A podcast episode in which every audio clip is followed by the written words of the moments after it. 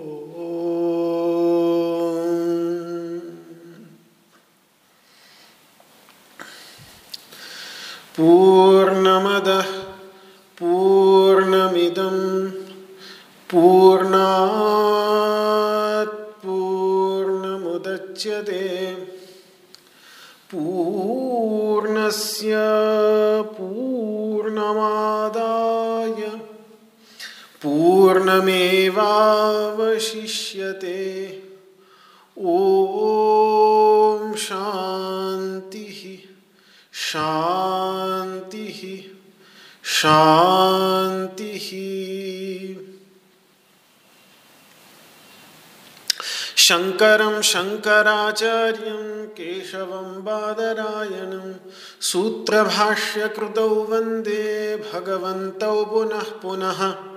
ईश्वरो गुरुरात्मेति मूर्तिभेदविभागिने व्योमवद्व्याप्तदेहाय दक्षिणामूर्तये नमः। ॐ शान्तिः शान्तिः शांति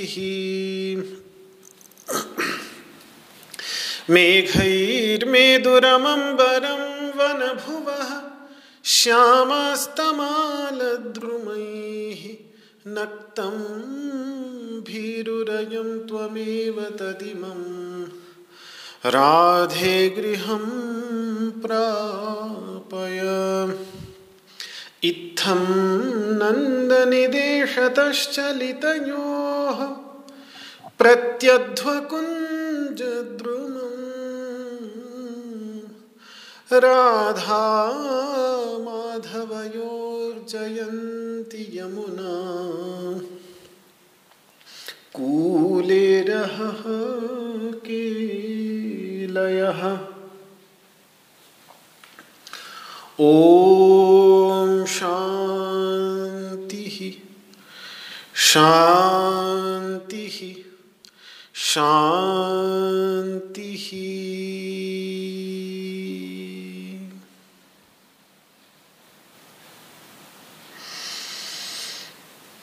ओम नमो भगवते वासुदेवाय।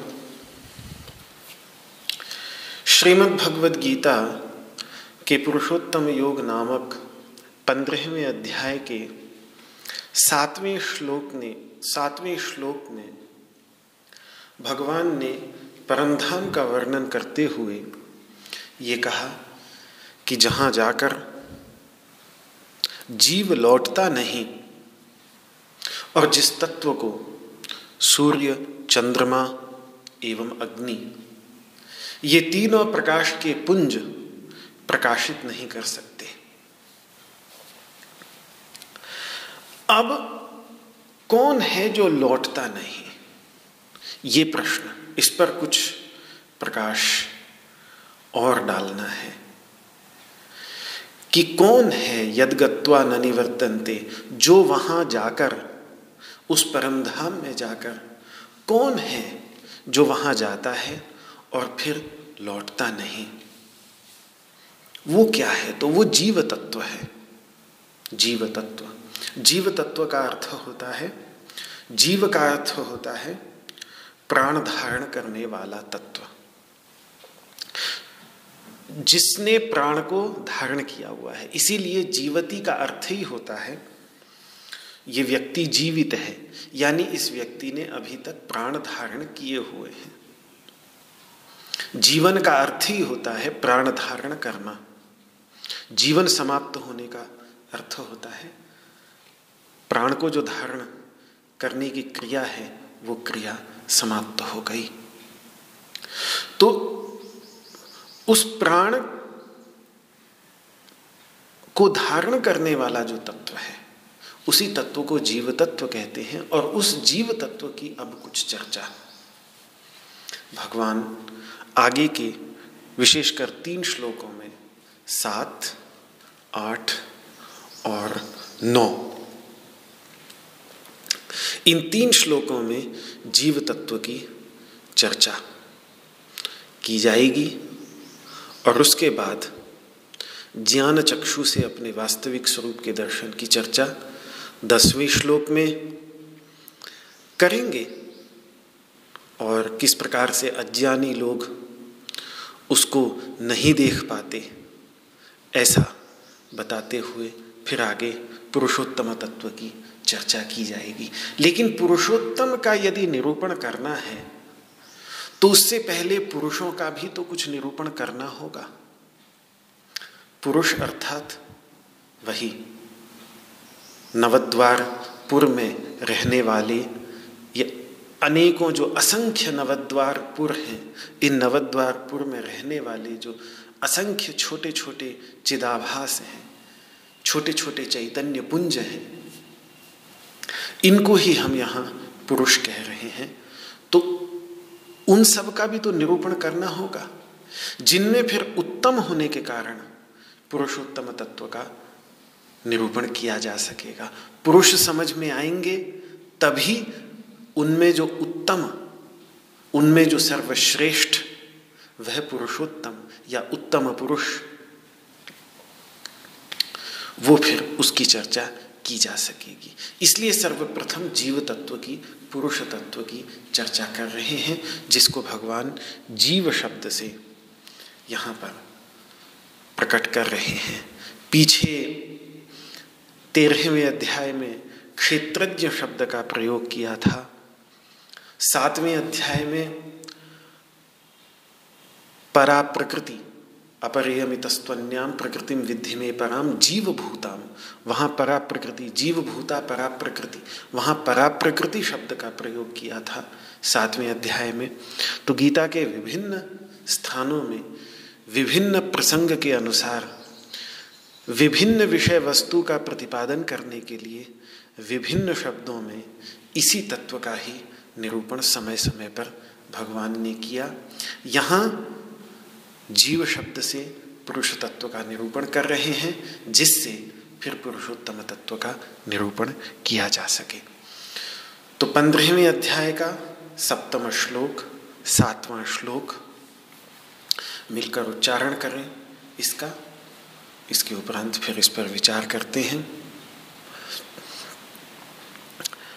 ममैवांशो जीवलोके, जीवभूतः सनातनः।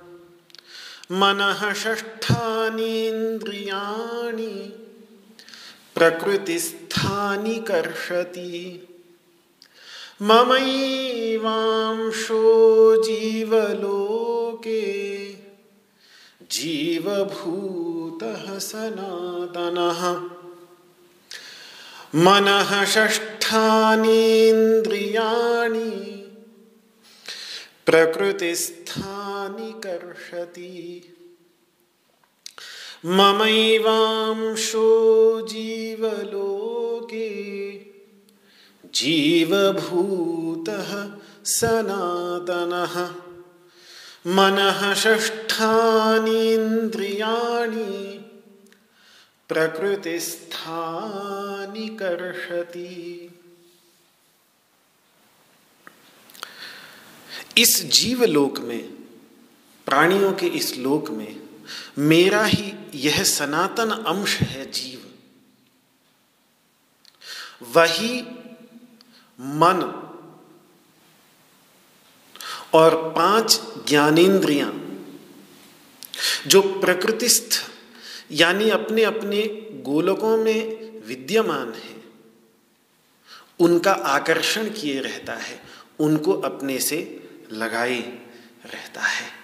इसीलिए जीवन भर इनको, इनका अपने से आकर्षण किए रहता है और इसी प्रकार जब वो इस आगे श्लोक में कहेंगे कि जब शरीर को छोड़कर जाता है तो भी इनको अपने साथ लेकर जाता है और जब इस शरीर में आता है तो भी इनको अपने साथ लेकर आता है। ये आगे के श्लोक में पूरी बात। ये भी युग्मक ही है। उत्तरार्ध की बात पूरी नहीं होती जब तक कि उसको आठवें श्लोक के साथ में न जोड़ा जाए। तो इसको थोड़ा और गहराई से समझते हैं। श्लोक पर विचार करें, मिलकर। ममैव, मुझ परमात्मा का ही। भगवान जब अपने लिए अहम शब्द का प्रयोग करते हैं तो वे अहम से श्रीमद् भगवद गीता के अंतर्गत अहम से सदा परमात्मा को ही समझता है, परमात्मा को ही समझना होता है। तो मुझ परमात्मा का ही अंश अंश का अर्थ होता है भाग। हिस्सा। जैसे सारे अवतार भगवान के अंश होने के कारण अंशावतार कहलाते हैं, इसी प्रकार वस्तुतः प्रत्येक प्राणी भगवान का अंश ही है। अवतारों को जरा चेतना रहती है, सामान्य प्राणी को चेतना नहीं रहती, इसीलिए सामान्य प्राणी को अवतार नहीं कहते, जिनके अंतर्गत ये चेतना जागृत रहती है। उन को अवतार स्वीकार कर लेते हैं। और इसीलिए फिर उनको भगवान उसी परमात्मा तत्व का ही अंश होने के कारण उनको अंशावतार कह देते हैं। वैसे तो प्रत्येक प्राणी प्रत्येक प्राणी अंशावतार ही है, लेकिन अनुभूति न होने के कारण अपने वास्तविक स्वरूप का साक्षात्कार न होने के कारण अवतार नहीं माना जाता। अवतार पौराणिक भाषा में, पुराणों की भाषा में केवल उसी को ही माना जाता है, जिसके अंतर्गत ये अनुभूति हो, ये साक्षात्कार हो। तो मेरा ही अंश है प्रत्येक प्राणी। अद्वैत वेदांत में इस अंशांशी भाव को समझाने के लिए दो उदाहरण दिए जाते हैं। एक उदाहरण है बिंब प्रतिबिंब का तो जैसे दर्पण में पड़ रहे सूर्य के समान, ये जीव भी शुद्ध चैतन्य स्वरूप परमात्मा का अंश यानी प्रतिबिंब है। जैसे दर्पण में पड़ रहा जो सूर्य का प्रतिबिंब है, वो सूर्य का एक छोटा सा अंश ही है। जैसे प्रतिबिंब जो है, वो सूर्य का अंश है। सूर्य तो इतना महान है, उसका प्रभा मंडल इतना महान है। कहाँ पूरे सौर मंडल में दूर दूर तक उसका प्रभा मंडल फैला हुआ है। लेकिन जब उसकी कुछ किरणें एक छोटे से दीपक, एक छोटे से दर्पण के ऊपर पड़ती हैं तो उस दर्पण के अंदर भी वो एक छोटे से प्रतिबिंब के रूप में प्रतिबिंबित हो जाता है, जो बिल्कुल उसी सूर्य के आकार का आकार उसी सूर्य के आकार का ही होता है। उसके अंतर्गत सारे गुणधर्म वही होते हैं। ये छोटा सा प्रतिबिंब भी उसी प्रकार से प्रकाश स्वरूप होता है। ये छोटा सा प्रतिबिंब भी उसी प्रकार से थोड़ा गर्मी लिए हुए रहेगा। सूर्य के सारे गुण इसमें रहेंगे। लेकिन बस बहुत ही सीमित, क्योंकि उपाधि सीमित है। दर्पण जितना छोटा होगा, उतना प्रतिबिंब छोटा होगा। दर्पण कितना जितना बड़ा होगा, उतना उतना प्रतिबिंब भी बड़ा होता चला जाएगा। तो दर्पण की योग्यता के अनुसार उसके अंतर्गत प्रतिबिंब, चींटी के अंदर भी प्रतिबिंब पड़ रहा है, पर चींटी का दर्पण उतना ही है तो उसकी योग्यता उतनी ही है। हाथी में भी प्रतिबिंब पड़ रहा है, पर उसकी दर्पण की योग्यता इतनी ही है, इसीलिए मनुष्य का दर्पण कुछ अधिक शक्तिशाली है। इसीलिए इसके अंतर्गत जब प्रतिबिंब पड़ता है तो कुछ अधिक धर्मों की, गुणों की अभिव्यक्ति होती है। तो दर्पण में जैसे पड़ रहा है सूर्य का प्रतिबिंब, उसी प्रकार से ये सर्वव्यापक, जैसे सूर्य का प्रकाश सर्वव्यापक दूर दूर तक फैला हुआ है, सूर्य का प्रभा मंडल, सूर्य का आभा मंडल, और उस सूर्य के आभा मंडल में जब जब कोई दर्पण आ जाता है तो फिर उस दर्पण में वो प्रतिबिंबित होने लगता है, और सूर्य का एक छोटा सा अंश उस दर्पण के अंतर्गत दिखने लगता है। इसी प्रकार से ये शरीर, इस शरीर के अंतर्गत विद्यमान अंतकरण और इस अंतकरण के भी अंतर्गत विद्यमान जो अंतकरण का श्रेष्ठतम भाग है, जिसको बुद्धि कह देते हैं, जिससे बोधन होता है, जिससे अनुभव होता है, जिससे बोध होता है, जिससे इस संसार का साक्षात्कार होता है, सुख दुख का अनुभव होता है। वो जो अंतकरण का भाग है, बुद्धि, उस बुद्धि को ही दर्पण के समान समझकर, उस बुद्धि के अंतर्गत प्रतिबिंबित जो चैतन्य तत्व है, उस चैतन्य तत्व को परमात्मा का अंश, अपने परमात्मा तत्व, अपना यानी परमात्मा तत्व का अंश भगवान यहाँ पर बतला रहे हैं। तो एक तो अंशांशी भाव को बिंब प्रतिबिंबवाद के आधार पर समझाया जाता है अद्वैत वेदांत में, और एक अवच्छेदवाद के आधार पर। अवच्छेद का अर्थ होता है सीमा, सीमित हो जाना। जैसे घट से सीमित आकाश, घड़ा है, घड़े के अंदर का आकाश है, वैसे तो आकाश अनंत है, लेकिन वो अनंत आकाश के अंतर्गत जब कुम्हार घट बना देता है तो घट बन जाने के बाद वो आकाश, अनंत आकाश उस छोटे से घट के अंतर्गत सीमित सा प्रतीत हो जाता है, प्रतीत होने लगता है। तो उसी प्रकार बुद्धि की उपाधि से सीमित जो चैतन्य है, वो चैतन्य उस परमात्मा का, सर्वव्यापक परमात्मा का अंश मान लिया जाएगा। जैसे घटाकाश महाकाश का ही अंश है, उसी प्रकार जीव भी परमात्मा का ही अंश है। उसी सर्वव्यापक परमात्मा का ही अंश है। ये बात भगवान ने यहाँ कही। मूल जो महत्वपूर्ण बात है, वो यही है कि जब तक दर्पण है, तब तक वो प्रतिबिंब है और तब तक वो प्रतिबिंब सूर्य का छोटा सा प्रतिबिंब सूर्य से अलग प्रतीत होता है। लेकिन जैसे ही दर्पण विलीन हो जाएगा, दर्पण टूट जाएगा तो उसके साथ वो प्रतिबिंब भी विलीन हो जाएगा, लेकिन विनाश कुछ नहीं होगा उसका। बस वो सूर्य की किरणों में से ही निकला था और सूर्य की किरणों में ही विलीन हो जाएगा। दर्पण के विनाश से सूर्य की किरण का विनाश हो जाए, ये कोई तर्क नहीं कि जी दर्पण टूट गया और उसके साथ सूर्य की किरणें भी टूट गई। ये क्या बात हुई? तो प्रतिबिंब जो अलग सा दिख रहा था, केवल वही विनष्ट है केवल वही विलीन होता है, जो उसका मूलभूत तत्व है प्रकाश, वो प्रकाश कभी भी विनष्ट नहीं हो सकता, क्योंकि वो दर्पण से असंग है। दर्पण में क्या घटित हो रहा है? दर्पण बनता है, बिगड़ता है, टूटता है, फूटता है, इससे उस प्रकाश पर कोई प्रभाव नहीं पड़ता, क्योंकि वो प्रकाश उस दर्पण से असंग है। तो उपाधि का विलय इसी प्रकार से घट घड़ा यदि उपाधि है तो जब तक वो घड़े की उपाधि कुम्हार ने बना दी तो उसके अंदर का जो आकाश है, वो आकाश महाकाश से भिन्न प्रतीत होगा। लेकिन जैसे ही वो घड़ा टूट जाता है तो उसके बाद फिर उसके अंदर का आकाश महाकाश के साथ एकीभूत हो जाता है। वो एकीभूत तो था ही, लेकिन वो अलग सा जो प्रतीत हो रहा था, वो प्रतीति। समाप्त हो जाती है। अलग दिखना बंद हो जाता है, बस। तो दोनों ही स्थितियों में जब उपाधि का भंग हो जाता है, उपाधि का विलय हो जाता है तो चाहे प्रतिबिंब, जो भी अंश है, चाहे वो प्रतिबिंब अंश हो या घड़े के अंतर्गत विद्यमान आकाश का छोटा सा अंश हो, वो अपने मूल तत्व में जाकर पुनः इस प्रकार मिल जाता है कि फिर वो पुनः लौटता नहीं। तो ये बात कह करके ममई वांश कह करके वास्तव में भगवान मानो यदगत्वा न निवर्तनते में हेतु दे रहे हैं। कि क्यों नहीं लौटता? क्योंकि वो मेरा ही हिस्सा है।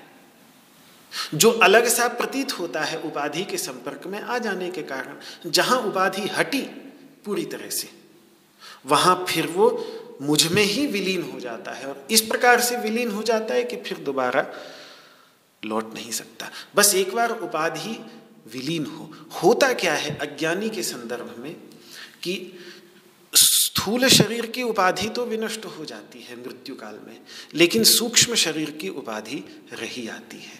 और यही कारण है कि वो अगले जन्म में फिर सूक्ष्म शरीर लेकर के और अगले जन्म जन्म जन्मांतर के चक्र में पड़ा रहता है।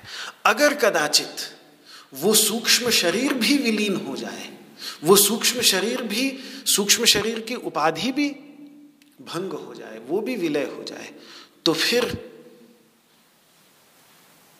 वो नहीं लौटता। लौटता इसीलिए है क्योंकि सूक्ष्म शरीर, और उसमें मैंने आपको कल बड़े विस्तार से कारण बताया था कि उस सूक्ष्म शरीर को जोड़े रहने में हेतु जो होते हैं संस्कार, और उन संस्कारों की मूलभूता अविद्या। वही सूक्ष्म शरीर को जोड़े रहती हैं, जिसके अंतर्गत फिर जीव भी पड़ा रहता है और गमन आगमन आना जाना उसका लगा रहता है। लेकिन एक बार ज्ञान से वो अविद्या, आत्मविस्मृति रूपी, अपने वास्तविक स्वरूप की विस्मृति रूपी जो अविद्या है, वो अविद्या पूरी तरह से विलीन हो जाए तो उसके बाद अविद्या का प्रभाव न रहने से संस्कारों की शक्ति पूरी तरह से समाप्त हो जाती है। फिर संस्कार उस सूक्ष्म शरीर को जोड़े रखने में समर्थ नहीं होते। सूक्ष्म शरीर भी विलीन हो जाता है, भंग हो जाता है, जिससे फिर वो जो अंश है, वो अपने अंशी में, यानी परमात्मा में, दोबारा विलीन हो जाता है। और वैसे, लेकिन ये जो सूक्ष्म शरीर है, इस सूक्ष्म शरीर का विलय होता केवल ज्ञान से ही है। अन्य कोई साधन इसका नहीं। जब तक ज्ञान से अज्ञान का नाश नहीं होगा, ज्ञान से अविद्या का नाश नहीं होगा, तब तक वो सूक्ष्म शरीर विलीन नहीं होगा। भले ही महाप्रलय क्यों ना हो जाए, ये बड़ी गहरी बात है। भले ही महाप्रलय क्यों ना हो ये जैसा शास्त्र में बतलाया है, वैसा ही आपके सामने प्रस्तुत कर रहा हूँ। क्योंकि महाप्रलय में भी अविद्या और संस्कार रहे ही आते हैं। और जैसे ही दोबारा सृजन होगा, दोबारा सृष्टि होगी, जैसे रात को सोकर, रात को हम अपने सारे संस्कार अपने हृदय में रखकर सो जाते हैं, और उसके बाद अगले दिन सुबह पुनः वो सारे संस्कार जागृत होके फिर वैसा ही दिन हो जाता है। इसी प्रकार से हिरण्यगर्भ ब्रह्मा जी जब रात्रि को सो भी जाते हैं, जो हिरण्यगर्भ तत्व है, महाप्रलय मतलब रात, उनकी रात्रि तो उस समय भी वो सारे जीवों के संस्कार अपने हृदय में लेकर ही सोते हैं। और अगले दिन जब नूतन सृष्टि होती है सुबह हुई, नूतन सृष्टि हुई तो वो सारे संस्कार फिर वैसे ही सृष्टि करते चले जाते हैं।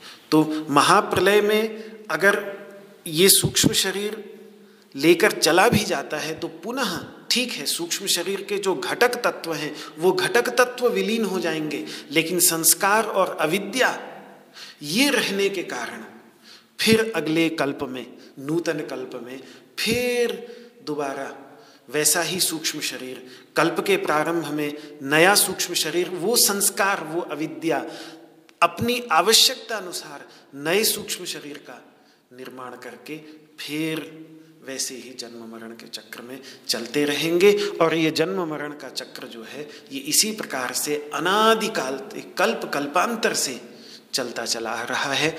और ज्ञान के अभाव में आत्मस्मृति के अभाव में, ये भविष्य में भी अनंत काल तक इसी प्रकार से चलता रहेगा। जब तक वो उपाधि, मूल उपाधि, अविद्या की उपाधि जब तक रहेगी, तब तक ये अंशांशी भाव बना ही रहेगा। हाँ यदि वो मूलभूत उपाधि जो अविद्या है, संस्कार है, और फिर ये सूक्ष्म शरीर है, ये जब विलीन हो जाते हैं क्योंकि ये त्रिकाला बाध्य सत्य नहीं है चैतन्य की तरह। चैतन्य का कभी भी विलय नहीं हो सकता, लेकिन ये उपाधि जो अविद्या है, सूक्ष्म शरीर है, संस्कार हैं, ये सारे के सारे अनित्य अवास्तविक होने के कारण ये विलीन हो सकते हैं ज्ञान के द्वारा। तो ये चूँकि अनित्य हैं, ये चूँकि अवास्तविक हैं, क्षणिक हैं, इसीलिए अंशांशी भाव भी औपाधिक होने के कारण अनित्य और अवास्तविक ही है। ये जो भेद प्रतीत हो रहा है, अंश में और अंशी में, परमात्मा में और जीव में, ये ऐसी उपाधियों पर आधारित है जो अनित्य है। इसीलिए ये भेद भी अनित्य है। अविद्या को अनिर्वचनीय, सत्य नहीं मानते, अनिर्वचनीय मानते। मानते हैं। उसको न सत्य पूरी तरह से कहा जा सकता है, न पूरी तरह से असत्य कहा जा सकता है। बीज का सा कुछ है। तो इसीलिए ये उपाधि ऐसी है। वास्तविक नहीं कहा जा सकता, क्योंकि वास्तविक वही है जो तीनों कालों में रहे। अविद्या तीनों कालों में रहेगी, ये कोई आवश्यक नहीं। जैसे प्रकाश होते ही अंधकार विनष्ट हो जाता है, वैसे प्रकाश के अभाव में अनादिकाल से अंधकार चला आ रहा है और अनादिकाल तक अंधकार चला चलता रहेगा। लेकिन जैसे ही प्रकाश का सृजन हुआ, सूर्य चमका, या एक छोटी सी तिल्ली भी जब चमक पड़ती है तो अनादिकाल से रहने वाला वो अंधकार विनष्ट हो जाता है। इसी प्रकार से ये भी विनष्ट हो जाता है। तो वैसे ही ये अंश भी जो फिर अलग प्रतीत होता रहता है, ये अंश भी फिर विलीन हो जाता है अपने वास्तविक स्वरूप में। कहने का तात्पर्य यही है कि परमात्मा में के अंतर्गत कोई अवयव तो है नहीं, परमात्मा के अंतर्गत ऐसे तो है नहीं कि कुछ हिस्सों को मिलाकर परमात्मा बना हो छोटे छोटे हिस्सों को मिलाकर परमात्मा बना हो। परमात्मा को निरवयव मानते हैं, अवयव रहित मानते हैं। जब तेरहवें अध्याय की चर्चा की तो ये कहा हमने कि जहाँ अवयव है, वहाँ व्यय है, और जहाँ अवयव नहीं है, वहीं अव्यय है। जो अवयवों से हिस्सों को मिलकर बनता है, उसी का ही व्यय होता है। और जिसमें, जिसके कोई हिस्से नहीं होते, वही अव्यय होता है। तो परमात्मा को अव्यय है ही इसीलिए क्योंकि उसका कोई अवयव नहीं। और जिसके कोई अवयव नहीं, जिसके कोई हिस्से नहीं, उसके हिस्से, उसके अंश होंगे कैसे? तो वास्तविक अंश होना यहाँ बनता नहीं है। केवल एक अविद्या की उपाधि से कृत, अवास्तविक अनित्य अंश है। ये वास्तविक स्वरूप इनका वही है। निरवय, शुद्ध चैतन्य स्वरूप, परमात्मा, वही इन जीवों का वास्तविक स्वरूप है। ये बात जो अद्वैत वेदांत के अंतर्गत उपनिषदों का आधार लेकर के स्वीकार की जाती है, वो भी यहाँ ध्यान दिला देना अत्यधिक आवश्यक है। जब अंशांशी भाव की हम चर्चा कर रहे हैं तो उस संदर्भ में उस विचार को भी, उपनिषदों के उस विचार को भी ले आना आवश्यक है। अब एक प्रश्न यहाँ कभी कभी मन में आ जाता है कि परमात्मा को कितने बार तो हम असंग कह चुके हैं? तो वो असंग परमात्मा का उपाधि के साथ में संबंध होता कैसे है? ये प्रश्न एक अवश्य कई बार लोगों के मन में उठ सकता है कि जो परमात्मा जिसको हमने असंग कहा, वो कैसे उपाधि के सं, उपाधि के साथ संबंध हुआ कैसे उसका? अरे, स्फटिक तो तब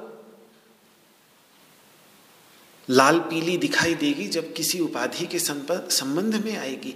ये शुद्ध चैतन्य स्वरूप उपाधि के संबंध में कैसे, संपर्क में कैसे आएगा? तो कहते हैं, उसमें जो उदाहरण सामान्यतः दिया जाता है वो इसका दिया जाता है कि जैसे अपने चक्षु में जब लोगों को ये पीलिया रोग हो जाता है ना, पीलिया पीलिया के कारण। पीलिया के कारण कभी कभी क्या होता है, चक्षु में पीलापन। वैसे तो पीलिया, सभी पीलिया में आँखें तो पीली सबकी हुई जाती हैं, लेकिन एक और घटित होती है बात कहीं कहीं वो सबके साथ नहीं होता, कि वो पीलापन आँखों का इतना बढ़ जाता है कि उस व्यक्ति को अपने चारों ओर सब वस्तुएँ पीली ही दिखने लगती हैं। इसके लिए अंग्रेज़ी में एक शब्द भी है ग्जेंथोप्सिया बोलते हैं। आधुनिक मेडिकल साइंस की भाषा में इसको क्सेंथोप्सिया बोलते हैं। जब सारी चीज़ें पीली दिखने लगती हैं तो अब आप देखें कि अगर ऐसा पीलेपन, पीलापन जिसकी दृष्टि में आ गया है, वो व्यक्ति किसी भी सफ़ेद वस्तु को देखेगा। उदाहरण के लिए मंदिर में शंख रखा हुआ है। शंख बिल्कुल सफ़ेद है, बिल्कुल सफ़ेद होता है। लेकिन जब वैसी पीली दृष्टि से वो देखेगा तो उस दिन उसको तुरंत आश्चर्य होगा। वो कहेगा, अरे, आज ये शंख इतना पीला पीला क्यों लग रहा है? उसको शंख पीला लगेगा। वास्तव में उस पीतिमा के साथ, उस पीलेपन के साथ, उस शंख का कोई भी संबंध नहीं है। लेकिन फिर भी जब वो अपने नेत्र में स्थित, अपनी आँखों में स्थित पीलेपन की, पीलेपन से वो उस शंख को देखेगा तो वो शंख भी उसको पीला लगने लगेगा। ऐसा ही कुछ होता है। जब चैतन्य तत्व अपने आप की, अपनी ओर अहंकार कि पील अहंकार का चश्मा। मैं तो अनावश्यक ही इतना दुरूह उदाहरण। आजकल ये रंग बिरंगे जो चश्मे आ जाते हैं, कोई लाल रंग का चश्मा, कोई पीले रंग का चश्मा, कोई हरे रंग का चश्मा तो उनको आँखों पे लगा लीजिए तो सफ़ेद दीवाल भी लाल दिखने लगेगी। तो उतार के देखना पड़ता है कि ये दीवाल आज सफ़ेद कैसे हो गई, ये तो ये लाल कैसे हो गई, ये तो सफ़ेद थी। फिर जब उतार के देखते हैं, तब देखते हैं, अरे नहीं नहीं, ये तो सफ़ेद है। तो दीवाल के साथ में उस लाल रंग का कोई संबंध नहीं हुआ। संबंध हुआ केवल हमारी दृष्टि के साथ। तो जब ये शुद्ध चैतन्य स्वरूप प्रतिबिंब जो इस बुद्धि के अंतर्गत पड़ता है, ये जब अपनी ओर अहंकार के चश्मे को चढ़ाकर देखता है तो फिर वो अपने को कुछ का कुछ देखने लगता है। अविद्या जनित जो ये अहंकार है, वो अविद्या जनित अहंकार के चश्मे को देखकर वो अपने को सीमित, सुखी, दुखी, ये सब जानने लगता है। तो बस वो प्रभाव केवल दृष्टि पर ही है। प्रभाव उस शुद्ध चैतन्य तत्व पर कोई भी प्रभाव नहीं पड़ता। और जो प्रभाव पड़ता है, वो केवल आरोपित है, थोपा हुआ है, वो वास्तविक नहीं है। जैसे चश्मे के लाल पने को हम दीवाल के ऊपर थोप देते हैं। वास्तव में दीवाल वहाँ पर लाल नहीं हो जाती। इसी तरीके से। तो इसी तरीके से ये शुद्ध चैतन्य स्वरूप परमात्मा यद्यपि स्वयं पूरी तरह से असंग है, लेकिन फिर भी हमारी दृष्टि के रंग जाने से जैसे दीवाल जो सामने की सफ़ेद दीवाल है, उसका चश्मे के लाल रंग के साथ कोई संबंध नहीं है। लेकिन फिर भी वो लाल दिखने लगती है। इसी तरीके से वो शुद्ध चैतन्य तत्व, जो पूर्ण असंग होने के कारण, उसका उपाधि के साथ कोई संबंध नहीं, लेकिन फिर भी उपाधि से दृष्टि रंग जाने के कारण फिर वो वैसा ही सीमित सा प्रतीत होने लगता है। ये बात यहाँ पर विचार करते हुए जिन्होंने गहराई से अंशांशी भाव का विचार किया है आचार्यों ने वो इस बात को शंकरानंद इत्यादि बड़ी गहराई के साथ इस बात को समझाते हैं। मैंने कुछ अपने शब्दों में प्रस्तुत करने का प्रयास किया। तो ममई वांश मेरा ही यह अंश है। कौन? कहाँ? तो जीवलोके। इस जीवलोक में जीवलोक में मतलब जीव हो गए प्राणी, क्योंकि जीव का अर्थ ही मैंने कहा था प्राण धारण। उनके लोक, यानी शरीर में तो यहाँ जीवलोक का अर्थ होगा इस शरीर। ये जितने शरीर दिखाई दे रहे हैं इस संसार में। वही जिसको क्षेत्र कहा था तेरहवें अध्याय में, उसी को ही यहाँ पर जीवलोक कह रहे हैं। यही जो शरीर मेरे सामने है, ये शरीर ही जीवलोक है। इस जीवलोक में, यानी इस शरीर में, मेरा अंश जीवभूत है। एक इन तीनों श्लोकों पर यदि हम गहराई से कुछ और विचार, गहराई से विचार करेंगे, इन तीन श्लोकों पर गहराई से ध्यान देंगे तो एक चीज़ और समझ में आएगी कि भगवान इसके माध्यम से किस प्रकार से उपाधियों में पड़े हुए जीव का निरूपण करने में वास्तव में ये ध्यान में लाना चाहते हैं कि किस प्रकार से इन उपाधियों से अलग है ये जीव। इन उपाधियों में रहता हुआ भी वास्तव में इन उपाधियों से अलग है। और जब वो इन उपाधियों से अलग अपने वास्तविक स्वरूप को समझ लेता है, वही तो पुरुषोत्तम स्वरूप है। तो बात केवल इतनी है। इसीलिए इतना समय तीन चार श्लोक, तीन श्लोक उपाधियों के बीच में पड़े हुए जीव का निरूपण करने में कर रहे हैं कि किस प्रकार से इन उपाधियों के बीच में पड़ जाने के कारण वो अलग सा प्रतीत होता है। अन्यथा वास्तव में पुरुषोत्तम ही है। तो जीव भूत वो जीव बन जाता है वहाँ पर। जीव का अर्थ होता है कर्ता बन जाता है, भोक्ता बन जाता है, क्योंकि जीव ही तो कर्ता भोक्ता है। तो फिर इस जीवलोक में, इस शरीर में मेरा ही अंश जीव बना हुआ जीव भूत भूत का अर्थ होता है बना हुआ, जीव बना हुआ, जिसको भगवान ने यहाँ जीव भूत और सनातन है वो नित्य तत्व। शरीर का जन्म, शरीर की जन्म मृत्यु होती है। जीव की जन्म मृत्यु नहीं होती। जीव तो बस एक शरीर को छोड़कर अगले शरीर में चला जाता है। इसीलिए सनातन तत्व है। सना का अर्थ है, सनातन में सना का अर्थ होता है नित्य। संस्कृत भाषा में सना शब्द का अर्थ होता है नित्य। तन का अर्थ होता है रहने वाला। जैसे पुरातन पुरातन कहें, प्राचीन काल में रहने वाला, पूरा मतलब प्राचीन काल तो पुरातन, प्राचीन काल में रहने वाला। आज जो है, आज जो रह रहा है, उसको संस्कृत में कहेंगे अद्यतन। आज रहने वाला, अद्य मतलब आज, तन मतलब रहने वाला। तो अद्यतन का अर्थ होगा जो आज का है, आज रहने वाला। पुरातन, पहले का रहने वाला। कल जो होगा, उसको संस्कृत में बोलेंगे श्वस्तना। आने वाले कल में जो होने वाला होगा, उसको कहेंगे श्वस्तना। और बीते हुए कल में जो हुआ होगा, उसको कहेंगे ह्यस्तना। तो तन का अर्थ होता है होने वाला, और सना का अर्थ होता है नित्य। नित्य ही होने वाला, नित्य ही रहने वाला, सदा से रहने वाला, जो सदा से विद्यमान है। तो ये जीव तत्व जो है, सनातन तत्व है। इसका इसकी मृत्यु नहीं होती, इसका विनाश नहीं होता। मृत्यु जो है, वो उपाधि तक ही सीमित है। स्थूल शरीर के अंतर्गत ही मृत्यु होती है। और यही जो जीवभूत तत्व है, जीव तत्व, यही जीव तत्व, इस शरीर के अंतर्गत मन और इंद्रियाँ, इनको खींचे रहता है। जिसके कारण ये मन और इंद्रियाँ इस शरीर को छोड़कर जाती नहीं। मन ष्ठानी इंद्रियाणी। इंद्रियाँ पाँच होती हैं। पाँच ज्ञानेन्द्रियाँ, जो पाँच ज्ञानेन्द्रियाँ हैं, चक्षु, आँख, चक्षु, श्रोत्र, कान, घराण मतलब नासिकेंद्रिय रसनेन्द्रिय और स्पर्श करने वाली त्वगिंद्रिय त्वचा। चमड़ी। ये जो पाँच ज्ञानेन्द्रियाँ हैं, और इन पाँच ज्ञानेन्द्रियों के साथ जुड़ा हुआ छठा, षष्ठ का अर्थ हो गया छठा, मन। जो अपनी अपनी प्रकृति में स्थित रहते हैं मतलब अपने अपने स्थान में अपने अपने गोलक में, स्थान स्थान मतलब गोलक।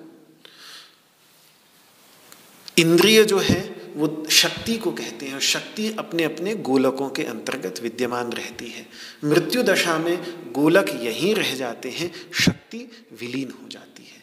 इसीलिए आँख खुली की खुली रह जाती है, लेकिन उसके अंतर्गत जो दर्शन की क्षमता है, देखने की क्षमता है, वो देखने की क्षमता विलीन हो जाती है। कान यहीं के यहीं रह जाते हैं, लेकिन इंद्रिय विलीन हो जाती है। इसी प्रकार से चमड़ी यहीं रह जाती है, लेकिन त्वगिंद्रिय विलीन हो जाती है। रसना जीभ यहीं रह जाती है, गोलक यहीं रह जाता है, लेकिन रसनेन्द्रिय विलीन हो जाती है। नाक यहीं रह जाती है, लेकिन नाक के अंतर्गत रहने वाली जो इंद्रिय है, वो इंद्रिय क्योंकि जीवात्मा से आकृष्ट रहती है, जीवात्मा उसको आकर्षित किए रहता है, इसीलिए जब जीवात्मा छोड़कर जाता है तो उसके साथ ये सब भी छोड़कर चली जाती हैं। ये बात भगवान यहाँ पर कह रहे हैं कि कर्षति आकर्षित किए रहता है। वही है, वही जीवभूत मेरा अंश है, जो अपनी अपनी प्रकृति यानी स्थान यानी गोलकों में स्थित मन तथा पाँच ज्ञानेन्द्रियों को आकर्षित किए रहता है। अपने साथ लेकर जाता है, अपने साथ लेकर आता है और अपनी इच्छानुसार शब्दादि विषयों की उपलब्धि के लिए उनको अपने अपने विषयों की ओर प्रवृत्त भी कराता रहता है। ये भी काम इसी जीव का ही है। तो कर्षति, उन्हें अपने कर्मों के अनुसार इधर से उधर खींचता रहता है। कर्षति का यही अर्थ है, इधर से उधर खींचता रहना। कर्षति मतलब आकर्षति, खींचना। जैसे कृषक किसान को भग किसान को संस्कृत में कृषक कहते हैं। क्योंकि कृषक करता क्या है? वो भी आकर्षण करता है किसका? भूमि को जोतने के लिए कभी हल और कभी वो ज़मीन को बराबर उनको इधर उधर खींचता ही रहता है। तभी जाकर फिर उसको अंत में खाने के लिए फल मिलते हैं। इसी प्रकार से ये जीवात्मा, जो जीव की यहाँ पर चर्चा की, ये जीव भी अपने अपने कर्मानुसार इन इंद्रियों को ज्ञानेन्द्रियों को, कर्मेंद्रियों को, इन सबको इधर से उधर खींचता रहता है। और फिर तदनुसार सुख दुख, भोग भोगता रहता है। तो गोलक तो स्थूल शरीर में ही रहता है, पर उस गोलक के अंतर्गत विद्यमान जो शक्ति है, जो चेतना शक्ति है, उस चेतना शक्ति का संबंध जीव से रहता है। इसीलिए ये सारी की सारी इंद्रियाँ देवताओं के समान कही जाती हैं और जबकि ये जीव जो है, इन देवताओं के राजा इंद्र के समान होता है। इसीलिए ऐतरेयोपनिषद में तो जीव के लिए ही इंद्र शब्द का प्रयोग कर दिया है। तम इदंद्रम संतम इंद्र इत्याचक्षते। उसी जीव को, जीवात्मा को इंद्र इसीलिए कह देते हैं कि इदम त्र, क्योंकि इस सबको देखने वाला, इस सब का अनुभव करने वाला, इस सब का दर्शन करने वाला ये तत्व है। इसीलिए इदंद्र नाम तो होना चाहिए था, इसका इदंद्र। लेकिन बड़े बड़े ज्ञानी लोग बड़े बड़े मनीषी लोग संक्षेप में और परोक्ष निर्देश जिससे कुछ रहस्य बना रहे, सब लोग आसानी से समझे नहीं तो इदंद्र को इंद्र कह देते हैं। वैसे भी जो समझदार लोग होते हैं, वो नाम को छोटा करके ही बोलने की। पूरा नाम बार बार कौन बोले? छोटा नाम कर लेते हैं। आजकल अंग्रेज़ी में जैसे इनिशियल्स लगा देते हैं। उसी तरीके से इसको छोटा करके इंद्र ऐसा कह देते हैं। और उसी इंद्र के साथ में संबद्ध होने के कारण, उसी इंद्र के उपकरण, इंद्र यानी जीव के उपकरण होने के कारण इन, इंद्र, इनको इंद्रिय भी कह देते हैं। इंद्रिय शब्द के मूल में ही यही है कि जीव जो इंद्र है, इंद्र जो जीव है, जो इनका स्वामी है, इनका अधिपति है, उसके ये उपकरण के समान है। इसीलिए इनको इंद्रिय कह देते हैं। तो जीव हो गया इंद्र और ये जो देवता अन्य हैं, जो अपने अपने विषयों को देव का अर्थ ही होता है, प्रकाशित करने वाला प्रकाश स्वरूप तो ये छोटे छोटे प्रकाश जो हैं, इनको देव भी कह देते हैं, इंद्रिय भी कह देते हैं। तो इन इंद्रियों को इधर उधर भेजने वाला, ले जाने वाला इधर उधर खींचने वाला, आकर्षित करने वाला, ये जो है, ये, हे अर्जुन, मैं ही जीव बनकर, मेरा ही अंश जीव मैं ही जीव बनकर प्रत्येक प्राणी के शरीर में प्रविष्ट होकर इन सब का आकर्षण किए रहता हूँ। तो ये जो अंतिम बात है इस अंतिम बात का सम, इस अंतिम बात का संबंध आगे के श्लोक के साथ में है। क्योंकि वह जीव इनको आकर्षित किए रहता है क्योंकि मैं जीव रूप से इस जीवलोक में यानी प्राणियों के शरीर में प्रविष्ट होकर इन सबको आकर्षित किए रहता हूँ। इसीलिए फिर देह में प्रवेश करते समय भी मैं जीव रूप से इनको लेकर ही देह में प्रवेश करता हूँ और देह को छोड़ते समय भी जीव रूप से इनको अपने साथ लेकर ही छोड़ता हूँ। ये भगवान जीव तत्व की चर्चा करते हुए कहेंगे। तो यहाँ मनष्ठानी छह की बात कही, ये छह वास्तव में पूरे के पूरे सूक्ष्म शरीर के ही उपलक्षण हैं, क्योंकि सूक्ष्म शरीर ही इस जीव की उपाधि है। और सूक्ष्म शरीर के अंतर्गत अगर इसी बात को पाँच ज्ञानेन्द्रियाँ और एक मन मन के चार भेद भी ले लें, मन, बुद्धि, अहंकार, चित्त, और ज्ञानेन्द्रियों के साथ कर्मेंद्रियों को भी ले लें, पंच प्राणों को भी ले लें तो यही सत्रह अठारह तत्व हो जाते हैं, जो मिलकर सूक्ष्म शरीर का निर्माण करते हैं। जिस सूक्ष्म शरीर की उपाधि से सीमित तो होकर, वो परमात्मा का अंश उससे अलग प्रतीत होने लगता है। लेकिन वास्तव में वो उसी परमात्मा का ही एक अंश है। प्रकृति, यानी यहाँ जो प्रकृतिस्थ कहा, कि किस प्रकार से प्रकृति में स्थित होकर प्रकृति यानी अविद्या, अज्ञान। उसमें ये सब सुषुप्ति में भी स्थित रहते हैं और मृत्यु के उपरांत भी स्थित रहते हैं। ये मैंने आपको बहुत विस्तार से कल समझाया। तो एक प्रकृतिस्थ का एक दूसरा अर्थ यहाँ पर ये भी करते हैं कि प्रकृति में इनको लेकर जो अविद्या रूपी प्रकृति है, उस अविद्या रूपी प्रकृति में सुषुप्ति में भी जाकर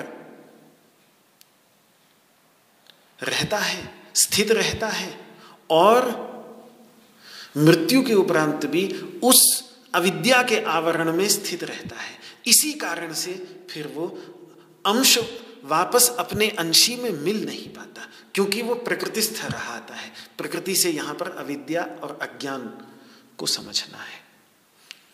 तो ये भी एक अर्थ, कुछ मधुसूदन, सरस्वती इत्यादि आचार्य लोग अर्थ करते हैं, लेकिन सामान्य अर्थ प्रकृति से प्रकृति जनित गोलक ही अर्थ लिया जाता है विशेष भाष्यकारों ने।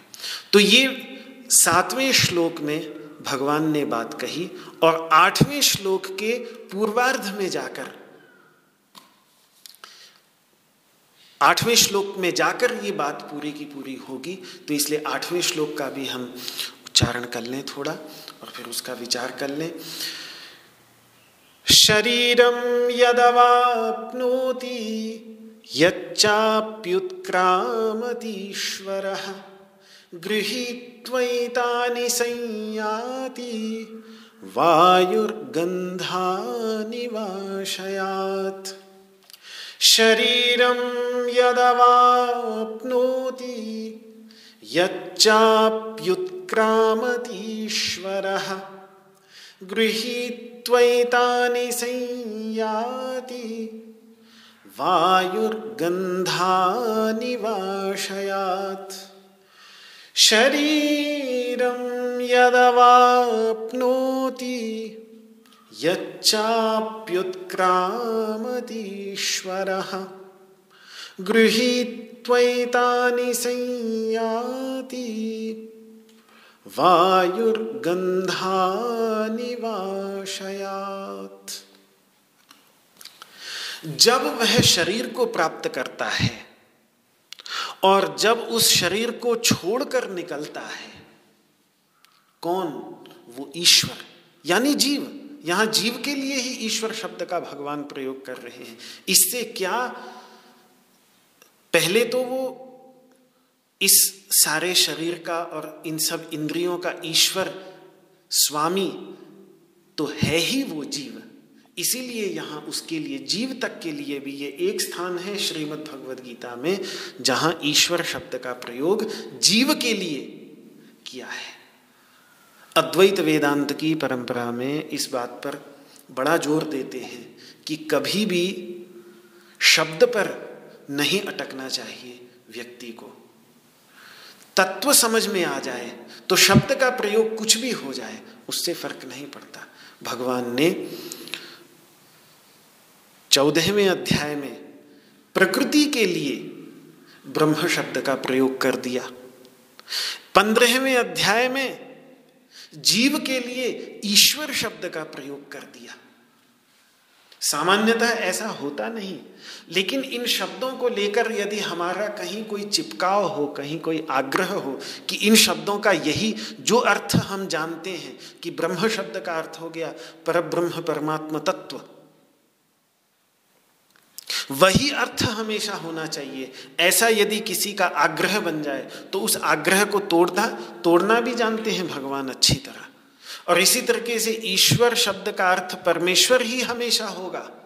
ऐसा भी यदि किसी का आग्रह हो जाए तो उस आग्रह को भी, शब्द में आग्रह न रखे, तत्व को समझे तो प्रसंगानुसार कभी कभी शब्दों का कभी कभी सामान्यतः ऐसा नहीं होता, लेकिन कभी कभी शब्द का अर्थ बदल भी जाता है। तो यहाँ पर ईश्वर शब्द जो प्रयोग कर रहे हैं, उस ईश्वर शब्द का अर्थ जीव ही है। जैसे चौदहवें अध्याय में ब्रह्म शब्द का जब भगवान मम योनिर महत ब्रह्म ब्रह्म शब्द का वहाँ पर अपनी योनि बतला रहे हैं, स्वयं को बीजप्रद पिता बतला रहे हैं। तो स्वयं जिस जो ब्रह्म स्वरूप हैं, जो अर्जुन ने जिनको ब्रह्म कहा था, परम धाम, परम ब्रह्म। तो ये ब्रह्म थोड़ी है। तो ब्रह्म शब्द का तो बहुत अर्थों में प्रयोग होता है। इसी तरीके से जैसे वहाँ चौदहवें अध्याय में, पर ब्रह्म के लिए नहीं, बल्कि प्रकृति के लिए ब्रह्म शब्द का प्रयोग किया, इसी प्रकार से यहाँ पर परमेश्वर के लिए नहीं, अपितु जीव के लिए, जो इस शरीर का ईश्वर है, जो इस शरीर का शासन करने वाला है, जो इस शरीर का स्वामी है। ठीक है, समस्त ब्रह्मांड का ईश्वर ना हो, लेकिन मैं कम से कम इस शरीर का तो कहीं ना कहीं ईश्वर हुई कुछ ना कुछ तो मेरा इस शरीर के ऊपर अधिकार है, इस शरीर के ऊपर शासन है। जैसा मैं निश्चय करता हूँ, जैसा मैं निर्णय लेता हूँ वैसा ही फिर मेरा शरीर, अगर मेरा निर्णय बोलने का होता है तो शरीर बोलता है, मेरा निर्णय दौड़ने का होता है तो शरीर दौड़ता है। जैसा मैं निश्चय करता हूँ, जैसा मैं फिर इस शरीर के विभिन्न अंगों को आदेश देता हूँ, वैसा ये काम करता है। तो कहीं ना कहीं एक राजा के समान, एक ईश्वर के समान, एक स्वामी के समान, इस शरीर का स्वामी, ये सीमित, इस शरीर से सीमित जीव है ही।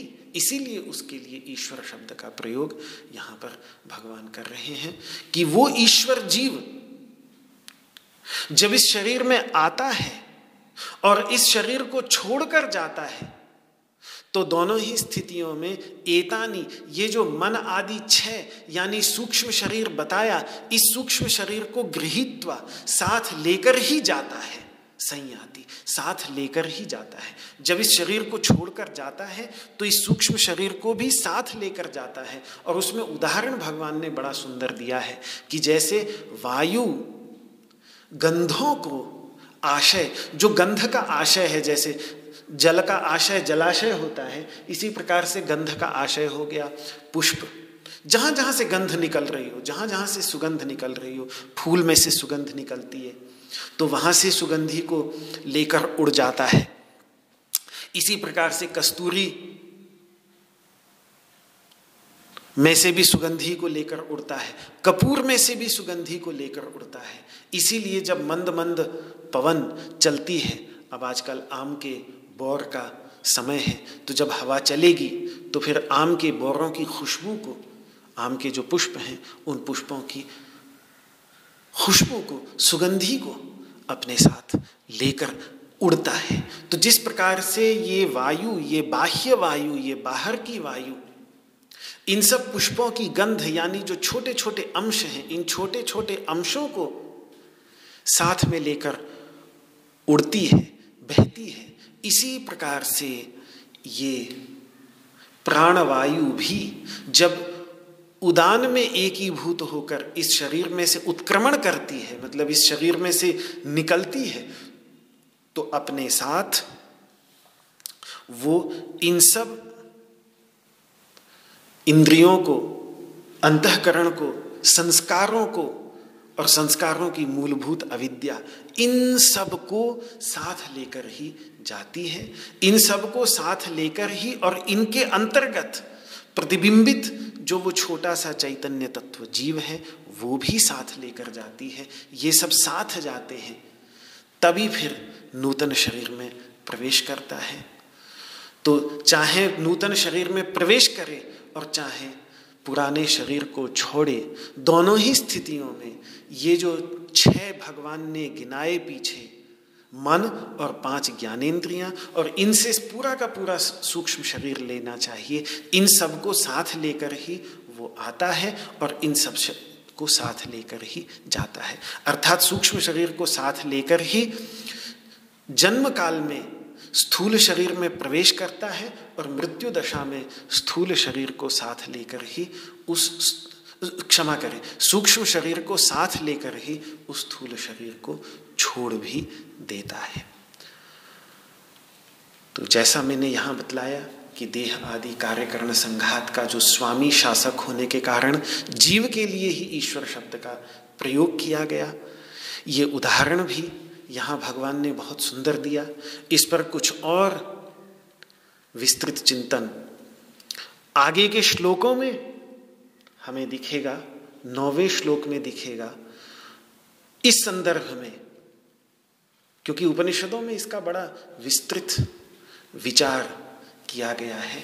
वो विचार जब हम अपने मन में बैठाएँगे तो यहाँ पर क्या बात भगवान कह रहे हैं, वो क्या बात प्रकट करना चाह रहे हैं, वो बात वहाँ जोंक का उदाहरण देखने में आता है उपनिषदों में। एक जोंक का उदाहरण और एक मालगाड़ी का भार साथ लेकर, जैसे गाड़ी, बैलगाड़ी, खूब सारा सामान लेकर, गाँव को छोड़कर बाहर निकल जाती है। इसी तरीके से ये प्राण भी वहाँ मालगाड़ी का ही काम करता है और अपने साथ इन सब सूक्ष्म शक्तियों को, संस्कारों को, अविद्या को और साथ में उनके मूल में विद्यमान जो एक जीव है, उस जीव को, इन सबको भी साथ लेकर ही जाता है, साथ लेकर ही आता है। तो गाड़ी जो है वहाँ, वो प्राण की है। प्राण की ही गाड़ी वहाँ स्वीकार की जाती है। प्राण ही आता है और प्राण ही छोड़कर जाता है। उसी के अंतर्गत ये जीव भी विद्यमान रहता है, वो प्राण के अधीन। तो उसकी इस प्रसंग की कुछ चर्चा कल मैं आपके सामने रखूँगा। अन्य जो आगे आने वाले जो जीव के संदर्भ में श्लोक हैं, उन पर विचार करते हुए, आज समय सीमा को ध्यान में रखते हुए भगवान श्री कृष्ण के श्री चरणों में इस वाक पुष्पांजलि को समर्पित करता हूँ और सर्वमंगल कामना से प्रार्थना करते हुए, ओ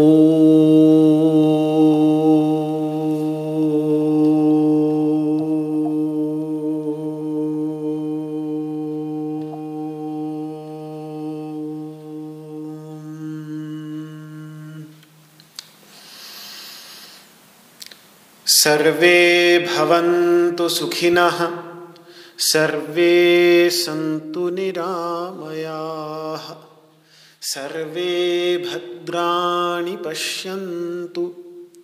मा कश्चिद्दुःखभाग् भवेत्। ॐ शान्तिः शान्तिः शान्तिः। श्री कृष्णार्पणमस्तु आपको मेरा हाथ जोड़ करके प्रणाम। जय श्री कृष्ण जय श्री कृष्ण जय श्री कृष्ण